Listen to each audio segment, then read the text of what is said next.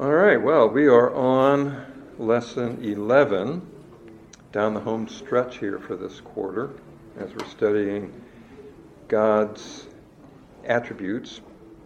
Remember, the last uh, couple of two, three weeks, we've been speaking of God's uh, uh, attributes of goodness and the the wonderful thing about them is that God has uh, invited us, even commanded us, and enabling us to share in those attributes of goodness, basic morality and godliness, and so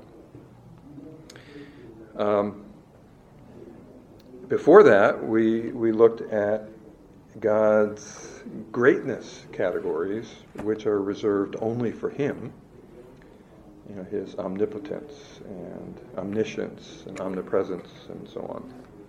Well, today we're looking at something that's a bit of each. Um, and that's God's sovereignty. Sovereignty. Now, uh, I don't know if you've noticed this before, but there's a word within sovereignty that really is at the core of the issue. What is that? Reign. He reigns, which means what? He's in charge. He calls the shots, right? That's what his sovereignty is all about. So, that first statement here on page 81 God has absolute sovereign dominion over his creation to do by them, for them, or upon them whatever he desires to do. And of course, when you couple that with his omnipotence, that means, okay, he has this sovereign will, but he also has the power to make sure it happens. Right? Um, now, have you ever thought that that's kind of scary? Why would it be kind of scary? Well, if we had a human being with that, that role, absolute sovereignty and absolute power to execute his sovereignty, would that be good news or bad news? I mean, that would be bad news, right? Horror movies about that. Yeah, yeah. Um, but we need to be careful not to project onto God the, the, the manner by which a mere mortal, a human being, a fallen human being, would exercise those prerogatives. Um, and that's why it's helpful to understand that God is not only sovereign and all powerful, but He's good. Everything He does is good. Right? We may not understand it all, but we know, both from a personal experience and from Scripture, that everything He does is good. And so we ought not to approach a, a, an understanding of God's sovereignty with these kind of qualifications that normally come to mind when you think about the power and sovereignty that that um, human beings uh, have from time to time. In fact, I said sovereignty is, is sort of in between the greatness qualities and the goodness qualities because although on the one hand, none of us will ever be sovereign in the way that God is sovereign, in, t- in terms of all, all, all um, in control of, of all things, absolute sovereign dominion. However, right from the very beginning, he created man to share in that dominion and responsibility and authority. And so there really is no authority being exercised on earth by human beings that's not delegated by God. So we have delegated authority, and what comes with that is what? Responsibility. Uh, uh, anyone who, who uh, is in a position of authority is answerable, right? Now, of course, many of you are familiar with, with um, the military, where there are levels of authority, right? And the lower levels are accountable to the higher levels. And um, uh, I guess it was President Truman who said, the buck stops here. Well, in a human sense, that may be right. It may stop with the president, but even the president is accountable, right? And in our system of government, the president is accountable uh, in the first instance to the other two branches of government and to the people in, in, in some respect, right? He's a servant, as all civil servants are. But even beyond that, he's accountable to who?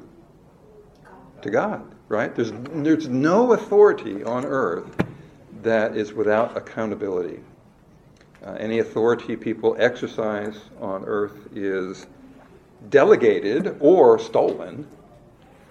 Um, but God has established systems of authority within uh, the family, the church, the state, and um, in all of those domains, those who exercise God given authority are subject to his oversight. And of course, we go back to, um, to uh, Genesis 1 and the creation. God put Adam and Eve in position of authority, a stewardship over uh, the rest of creation, uh, exercising dominion and uh, rule, not absolute in God's sense, because it's always subject to Him, uh, but God did create us to share in delegated authority. And um, He's even given us a will, right, to make choices moral choices, and, and some of them uh, not necessarily issues of morality, but um, He's created us with the capacity to choose, and even that is subject to His ultimate sovereignty. So let's take a look at some of those, those concepts here.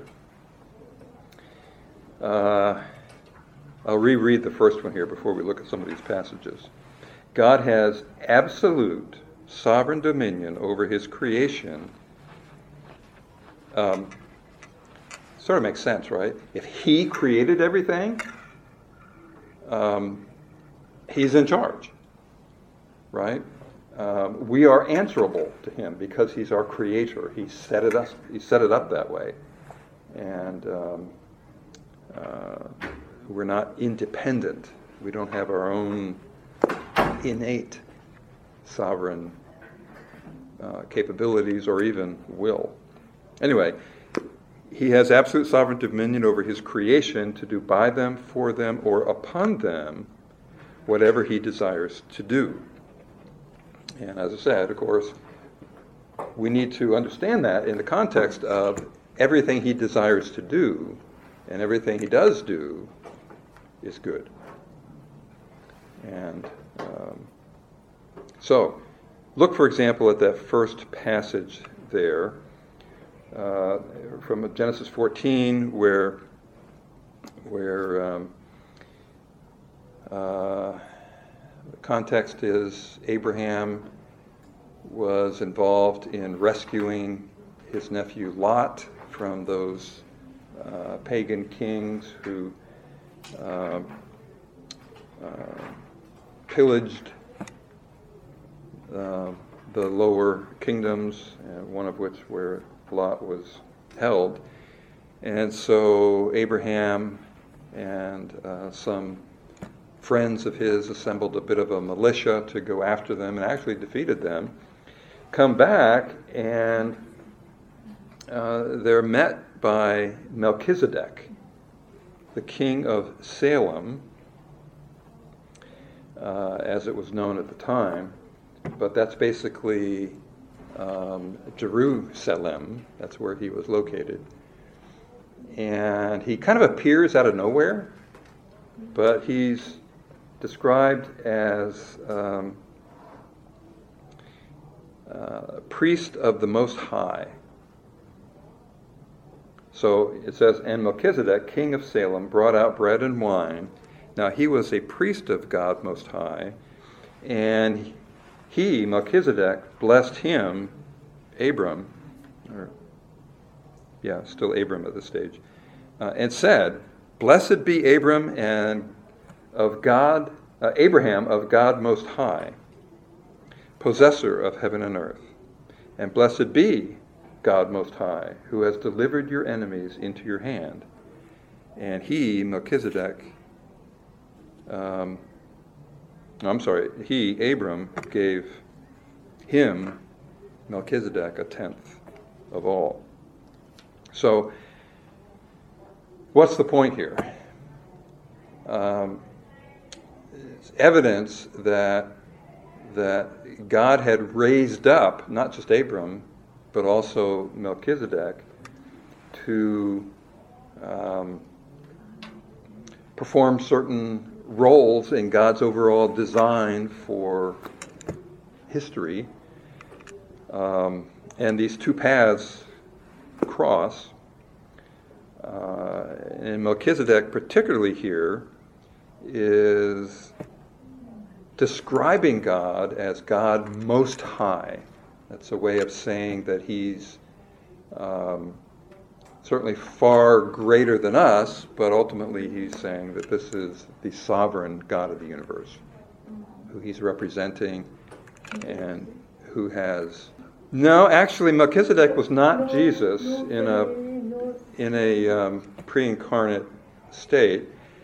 Um, the thing that Hebrews, when Hebrews is referring to Melchizedek, uh, it's not saying that he didn't have any parents. What it's saying is that his priesthood was not hereditary. The Levitical priesthood, which is the contrast that Hebrews makes, was hereditary down from Aaron all the way down. Um, and it says that Jesus' priesthood will be like that of Melchizedek in that it's not hereditary. Jesus wasn't even from the tribe of Levi, right? He was from the tribe of Judah. And so, like Melchizedek, his priesthood was directly from the Father, God the Father. Um, um, it wasn't inherited, it was bestowed directly, just like apparently Melchizedek's priesthood was. Uh, so Melchizedek becomes something of an example of the kind of priesthood that Jesus would have. Um, and I guess there's some good lessons in that. But the point here is that Melchizedek particularly recognized that both of them, Melchizedek and Abram, served the only sovereign God, and that it says, God, blessed be God Most High, who has delivered your enemies into your hand.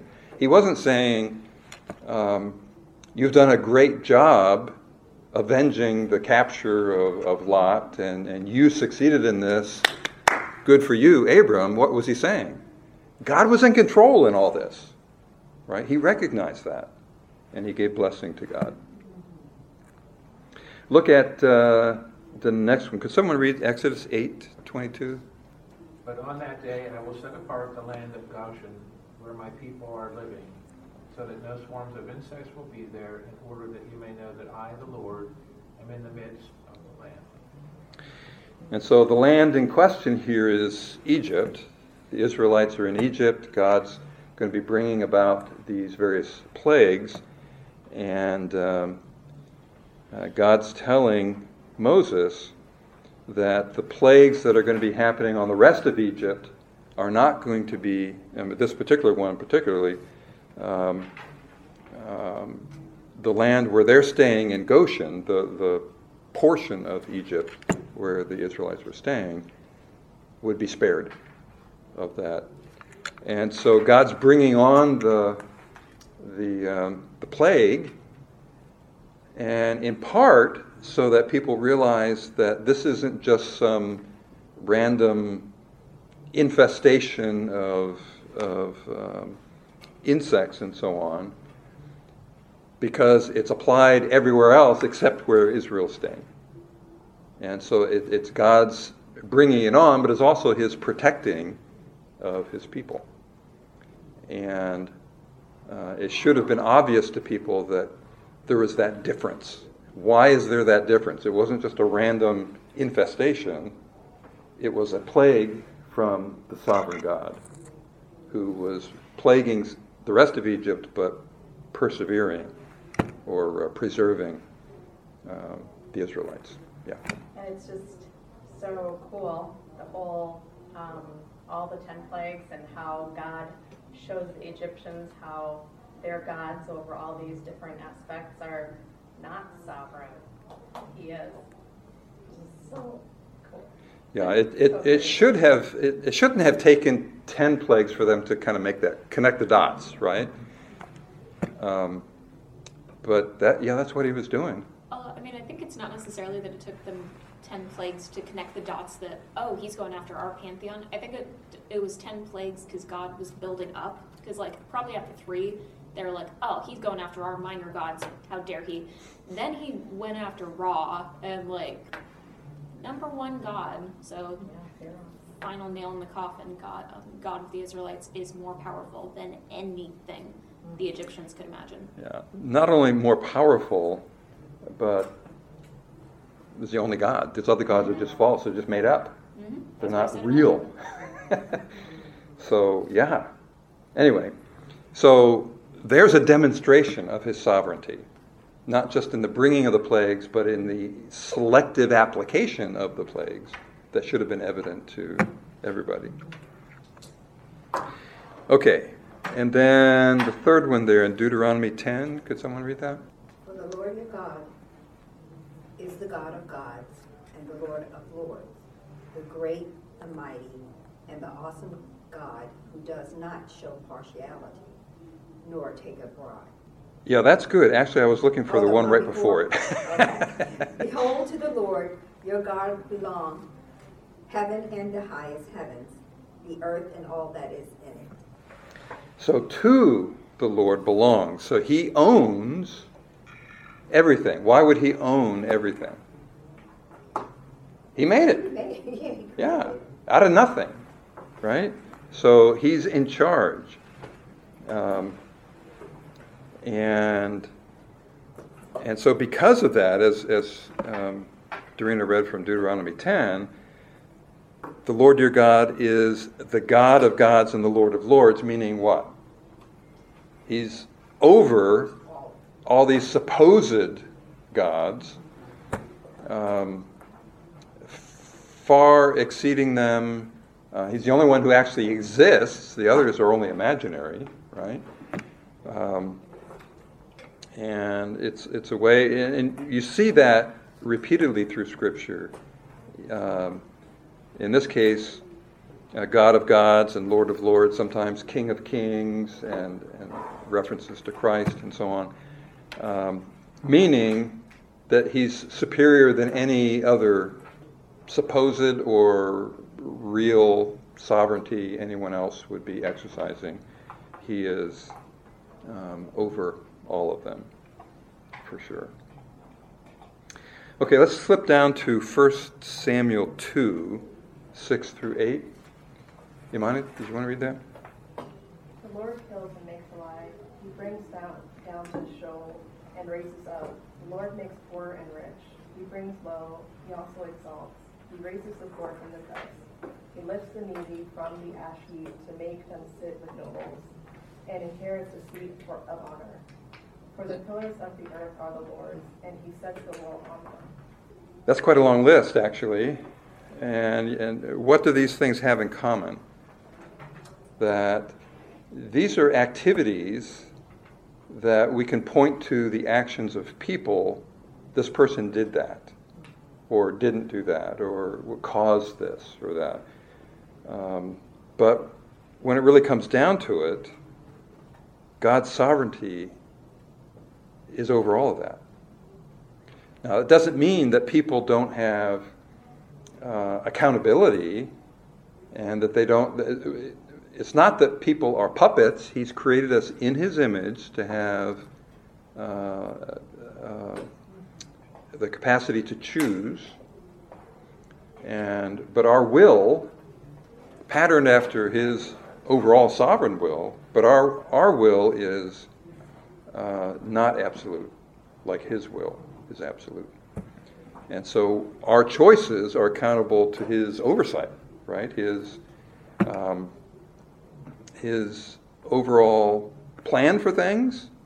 If, if things are kind of happening in a way, if they appear to us that they're happening in a way that's contrary to God's will, it may be that he's permissively allowing things to happen so that what he actually wants is going to happen through even, even those things. And so it says he, he kills and makes alive, he brings down to Sheol, that is, um, um, causes people to die,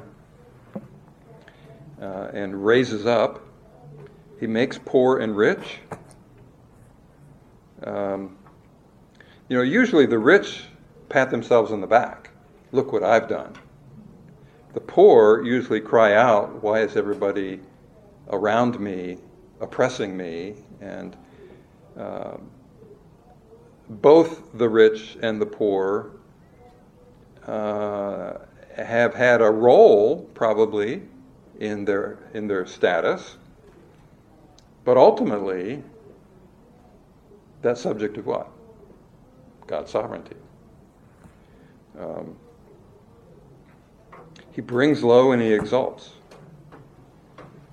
He raises the poor from the dust and he lifts the needy from the ash heap, basically saying the same thing, to make them sit with nobles. Uh, completely undeserved, but completely part of God's choice from time to time. It doesn't mean he does that with everybody, but um, uh, his choices are for him to make. Uh, and to inherit a seat of honor. For the pillars of the earth are the Lord's. What are the pillars of the earth? What's that referring to, you think? The foundations. Foundations. Yeah, but even when you think of foundation of the earth, the earth is kind of a globe, right? And it's kind of hanging out there in space. It's not really resting on a foundation in a literal sense, right? So what is it? It's more um, the the the um, created order. God created everything, and everything is subject to what we might call the laws of nature. Well, it's not natural, actually, it's supernatural. God created it that way. Things are sustained in that creation uh, according to his oversight and, and word and, and so on. Um, and so the foundations of the created order, I think, is, is the, the, the weight of it here. Um, the pillars of the earth are the Lord's. Uh, he created it. Uh, it. It runs the way He created it to run. Um, he's actively involved. He didn't. He didn't um, just create the world and the people and the universe, wind it up, and just say good luck. But he's actively involved in the day to day. We touched on that uh, concerning his um, his immanence, his his being involved with us. Okay, uh, let's go to 1 Chronicles 29, the memory verse there. Could someone read that?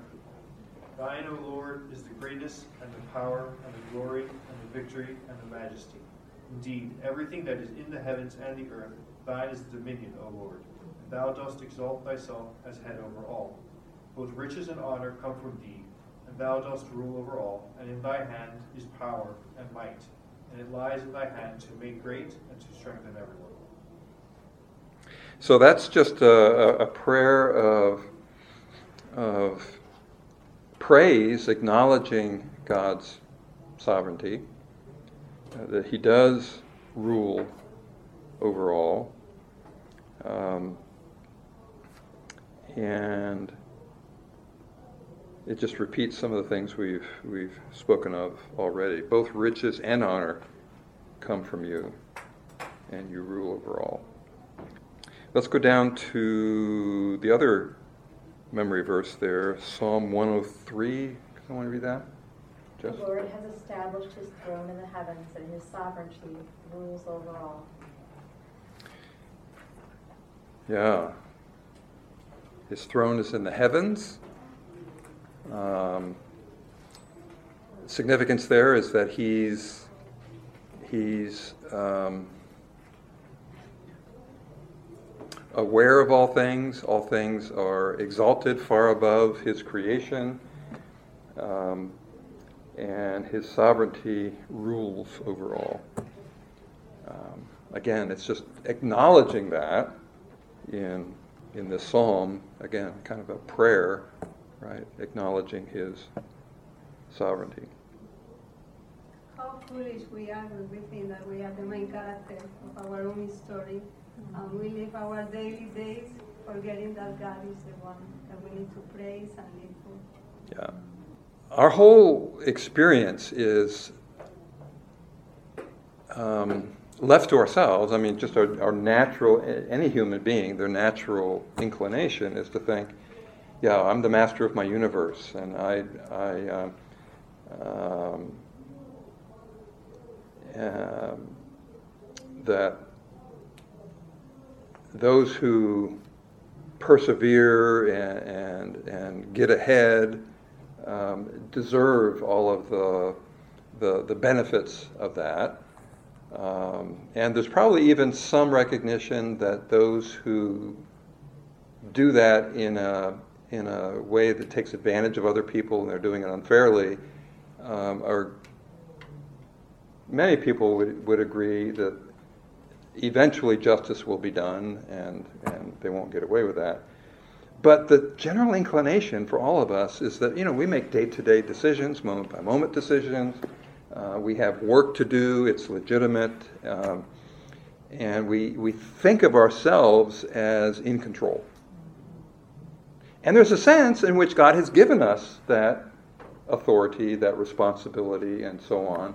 But what we lose sight of is all of it is subject to His ultimate sovereignty. We're accountable to Him for the choices we make.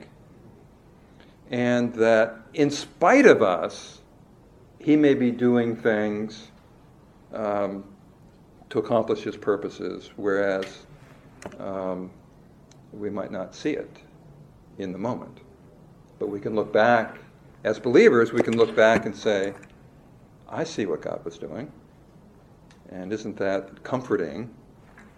Um, but in the moment, we tend to fret because we think of ourselves as in charge, and I'm losing control and all that.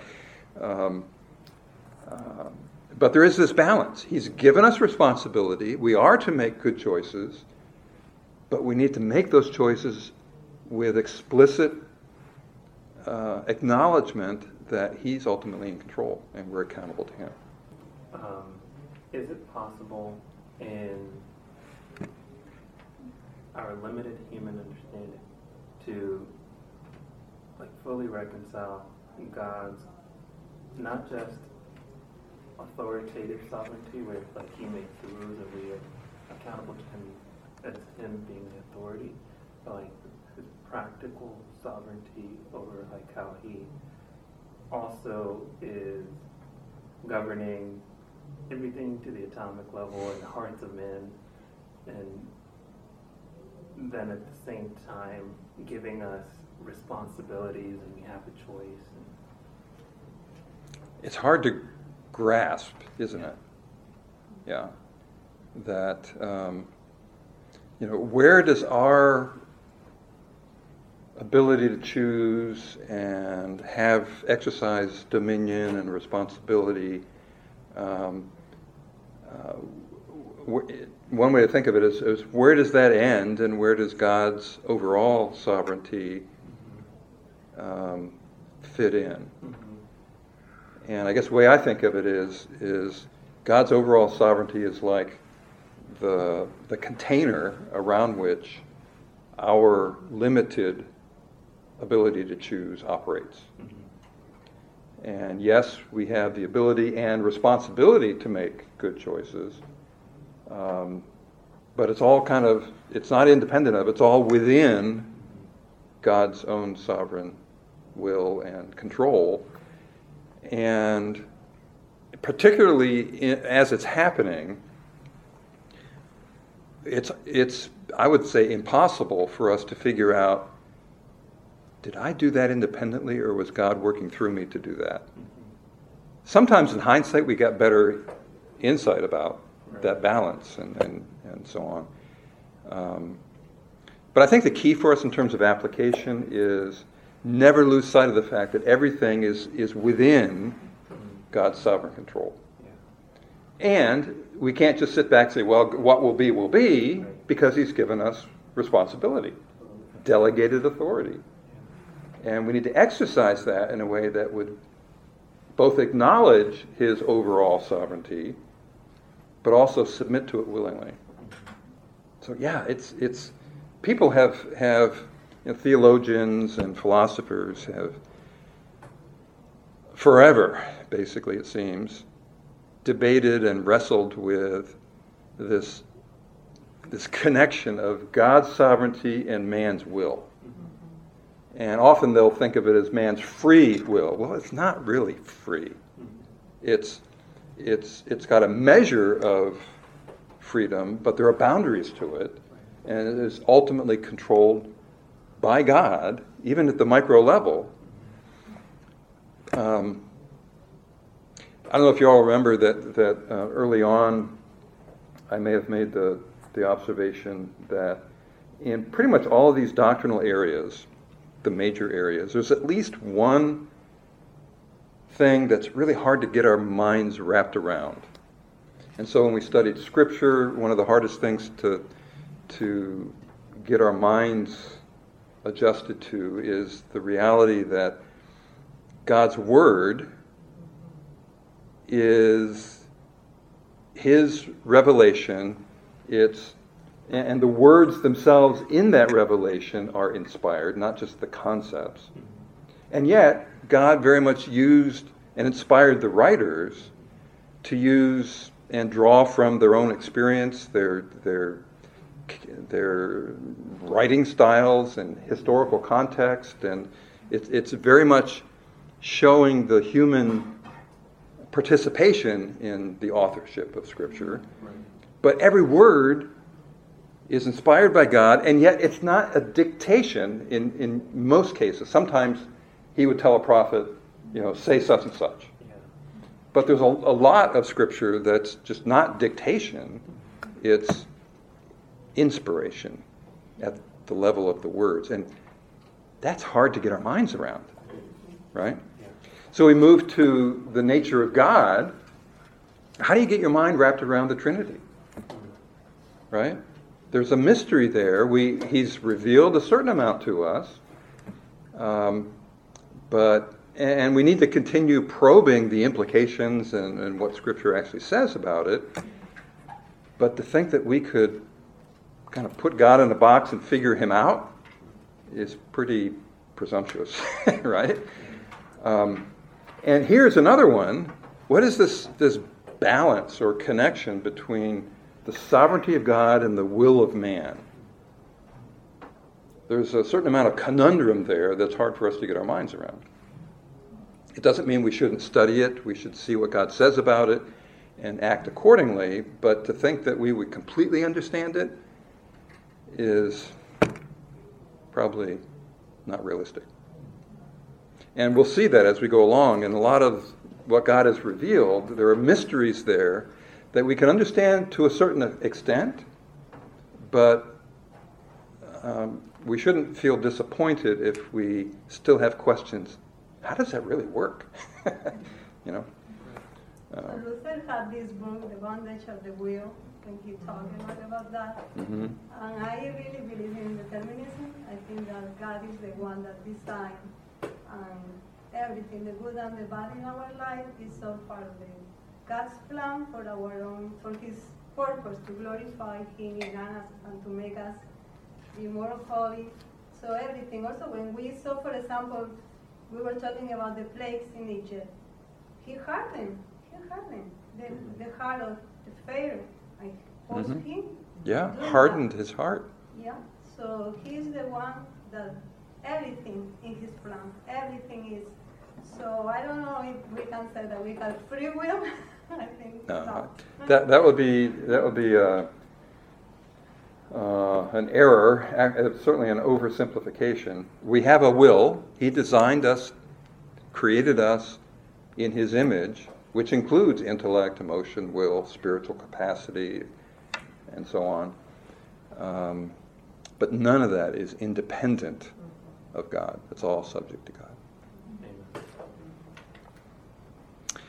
Um, since it strikes my mind, I might as just as well say it. Um, one of the demonstrations of God's sovereignty that just amazes me is when he accomplishes his sovereign will through the sinful choices of man. And so, you know, one good example of that is the experience of Joseph sold into slavery by his brothers. And he had every right to question God. You know, what did I do?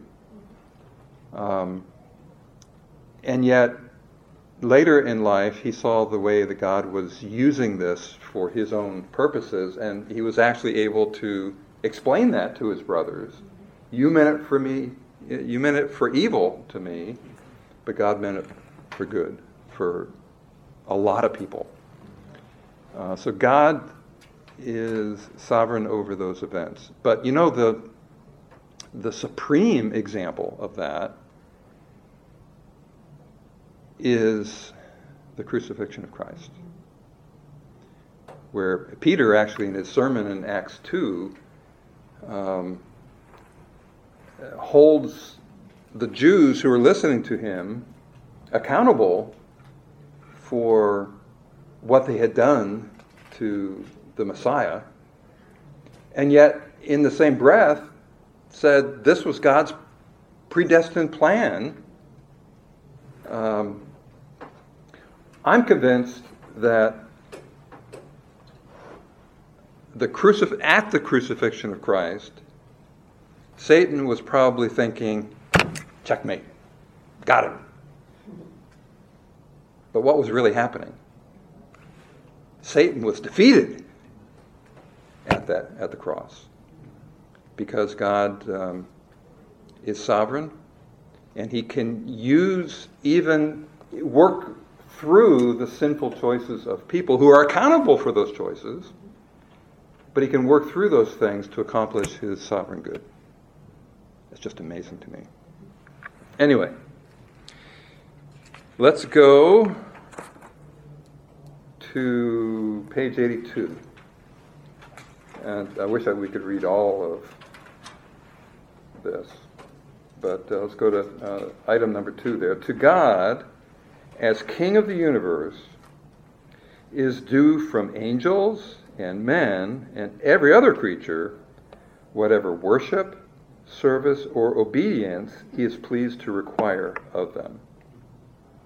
And again, why is that the case? He's creator, he's in charge, and everything he does is good. So that first passage there in Deuteronomy 6, the command, you shall love the Lord your God with all your heart, with all your soul, and with all your might. You know, what's interesting about that, of course, is we're commanded to love him and the nature of the love is it's, it's, it's from within, from the heart, right? We're commanded to love Him from the heart. And most people uh, pat themselves on the back when they do things that make it appear that they're loving God because they're obeying Him. But if it's not from the heart, they're not loving Him as He commanded. And so Jesus came down hard on the Pharisees for that very reason. Um, they made the appearance to men that they were loving God with all their heart, soul, mind, and strength. But Jesus said, You're like whitewashed tombs. You know, look good on the outside, but on the inside you're filled with dead men's bones. Um, and what counts is the inside, the heart. Okay. Uh, let's go down to the third one there, Psalm 100, Serve the Lord with gladness. Come before him with joyful singing. Know that the Lord himself is God. Is he who made us and not we ourselves. We are his people and the sheep of his pasture. Enter his gates with thanksgiving and his courts with praise. Give thanks to him.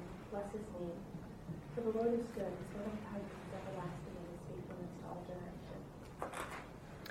So you're all familiar with Psalm 100. It's a, a, a call to worship, right? Which should be natural to those of us who understand that He's the creator, we're creatures. That should be a natural response that we would worship Him. And it just gives lots of examples of both the reasons for it and the nature of the worship, the kind of worship we ought to, to have. Uh, it's about it's all about God. It's not about us. We're just His creatures, right? We get something similar in Psalm 150. Could somebody read that? Praise the Lord, praise God in his sanctuary, praise him in his mighty expanse. Praise him for his mighty deeds, praise him according to his excellent greatness.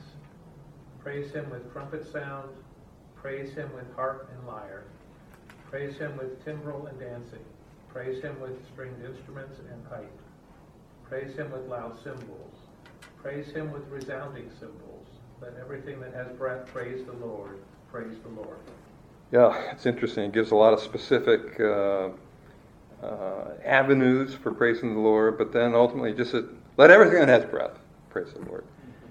Um, actually, um, elsewhere in Scripture, we see that even things that don't have breath are praising the Lord. Like um, the heavens declare the glory of God, right? Uh, all of His creation just gives testimony that He's Creator, that uh, His it, what should be our our conclusion when we realize that God created all this? Our conclusion would be what about God? Certainly all powerful. Wise, because look at how orderly it is and beautiful, right? Uh, there are lots of things that we we should recognize. Just it should be a no-brainer. Just interacting with and observing even the surface of the intricacies of his creation. And yet, Romans 1 tells us that people have um, worships and serve the creature rather than the creator. And um, so, this worship ought to be, just be a natural response to what we observe in creation. And um, there are lots of ways to do that uh, singing and, and uh, instruments and, and so on. And lots of focuses in our worship. You know, uh, praising for what he's done, his mighty deeds, right? Just giving illustration of his power and his greatness and so on. We can acknowledge that and praise him for that. Uh, praise him according to his excellent greatness. So it's not just what he's done, but who he is, his character. And that's why we've been studying his character. Um, so it's good to have both reminders and challenges to not lose sight of the fact that worship is our uh, profession. It ought to be our business because we are His creatures. And uh, He's put on display much of his character. And then he's revealed to us in Scripture even more of his plan and of his character.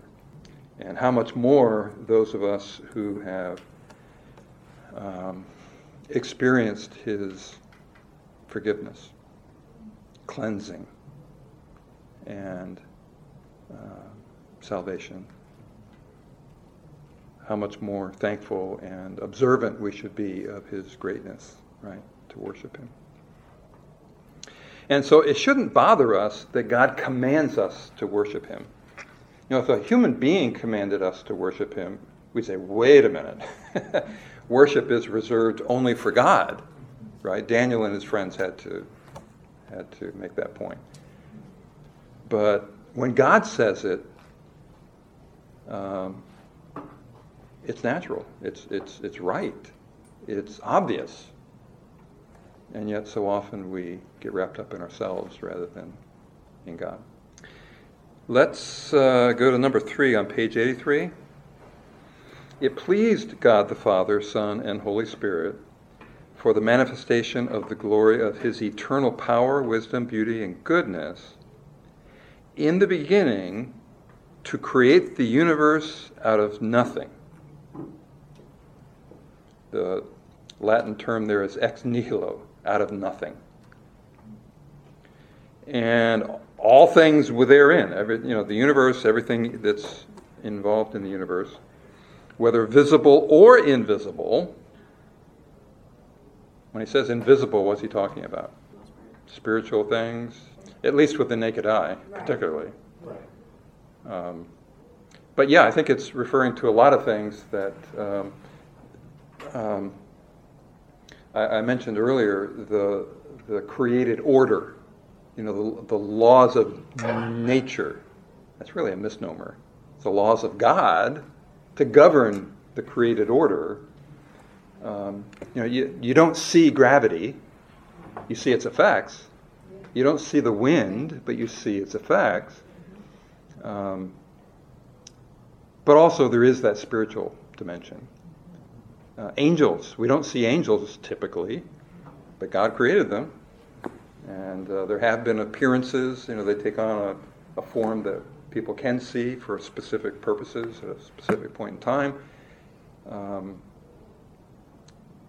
but yeah, all of that is created by God.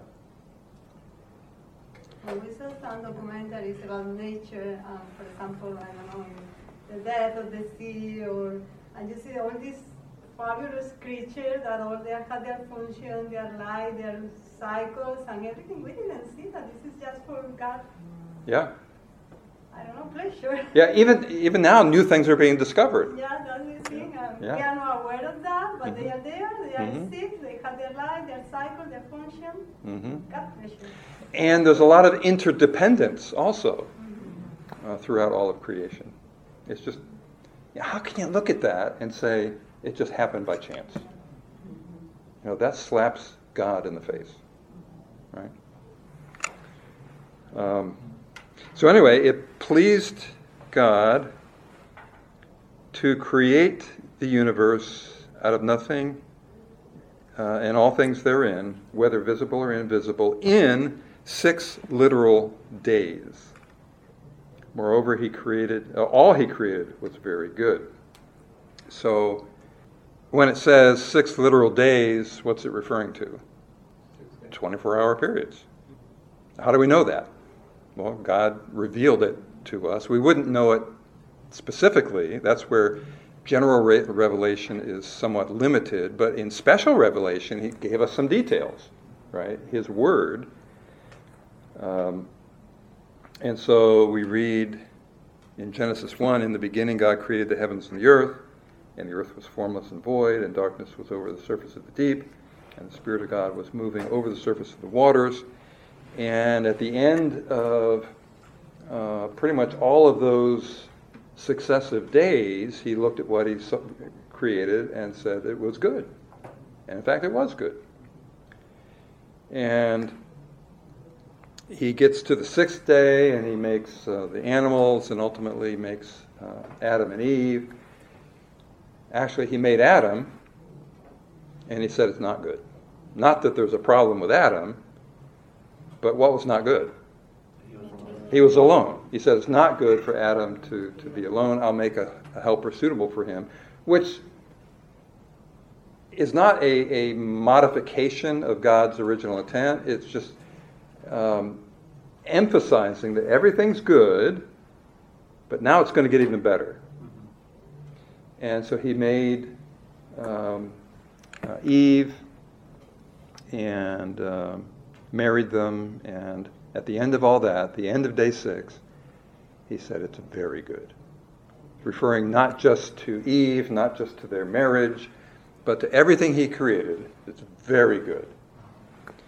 And as, as you walk through the six days of creation that are listed for us in Genesis 1, what you find is um, what was needed for the final stage was put in place in the previous day. And what was needed for that day was put in place in the previous day. And it's all progressive to the, the ultimate um, design they had in mind all along. Um, and uh, for what it's worth, you know, people kind of nitpick and say, well, wait a minute, how could there have been days, the first few days, before God created the sun? You know, and the earth kind of goes around the sun. That's how we, and the, the earth is rotating relative to the sun.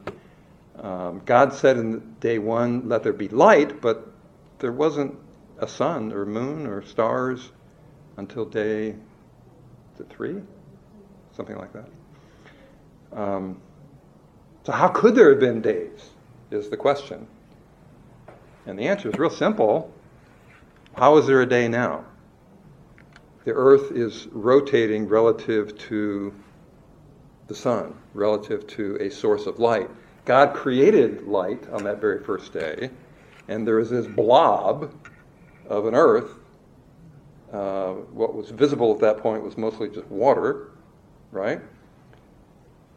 All that had to happen was for him to be rotating that, to begin that rotation relative to the source of light.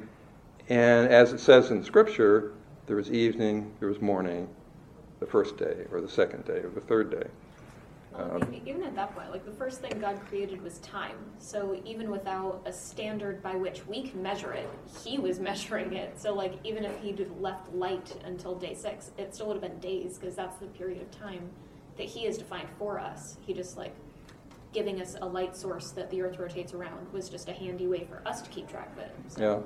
Yeah, yeah. He does say when He created the the the sun, the moon, the stars, and whatever that He created them uh, among other things, for seasons and keeping track of, of days and months and years and whatever. Um, what's fascinating, though, is that while that's true, what's fascinating is none of that indicated, said anything about a week. Where do we get the concept of a week in terms of a length of time? Rested on the seventh day. Yeah, Exodus 20 particularly, and let's go to our third passage here, Exodus 20:11. And this is the 10 commandments now. For in 6 days the Lord made the heavens and the earth and the sea and all that is in them and rested on the seventh day. Therefore the Lord blessed the Sabbath day and made it holy. So the context there is, you know, keep the Sabbath. It's a reminder of God's creation, his created order uh, week, the concept of a week comes from God's created time period six days of work, one day of rest. Um, things like months and years and, and, days can be derived by the physical aspects of, of uh, all that He created. Uh, the, the, it's kind of inconvenient that months you know, early on, of course, um, months were were uh, identified relative to the phases of the moon, right? Um, it's it's kind of a shame that the the phases of the moon, multiple phases of the moon, don't fit into one rotation around the sun. So we had to choose. Do you want to subdivide the, the, the year, or do you want to start from the from the moon, and uh, eventually people migrated from surrounding, uh, being based on the moon and having it based on the revolutions around the sun. Anyway, that's just curiosity. Um, and this, this, as we sort of mentioned, this is very integral to our worship of God Because if, if we think we just kind of happened, uh, just by chance, kind of ignoring everything that should be just crystal clear to us, both from creation and, and certainly special revelation. But even creation is enough in our conscience. God, that's part of general revelation. Um, God says that we're accountable, no excuse. But He's given us even more information to give us guidance and to improve our worship, understand more of His character that we can praise Him for.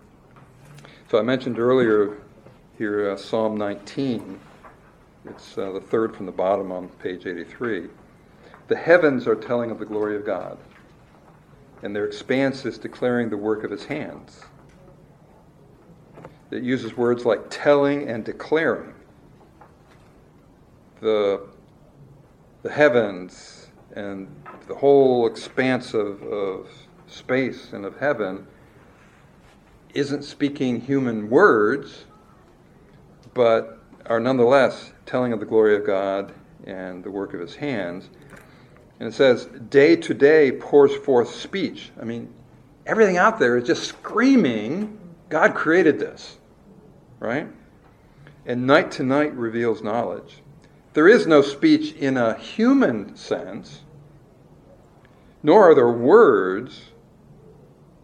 There, there isn't a voice that we can hear them say. But their line has gone out through all the earth, and their utterances, they're just screaming, God created this to the end of the world, and in them he has placed a tent for the sun, and, and so on.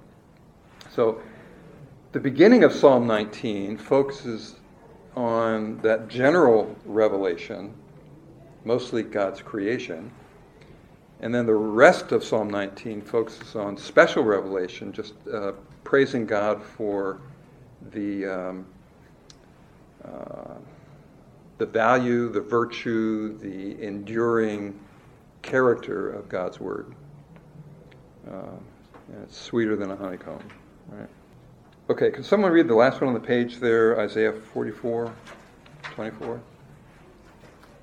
Trina? Thus says the Lord, your Redeemer, and the one who formed you from the womb. I, the Lord, am the maker of all things, stretching out the heavens by myself and spreading out the earth all alone. So, as if we needed any clarification, God is very clear. Right? What should be obvious to anyone who looks at it, he's confirming. But he says he's not only your creator, but also your redeemer. And that carries a lot with it, right? Let's flip over to page 84. Right in the middle there, Acts 17 24, uh, Paul is speaking to the philosophers in um, Athens.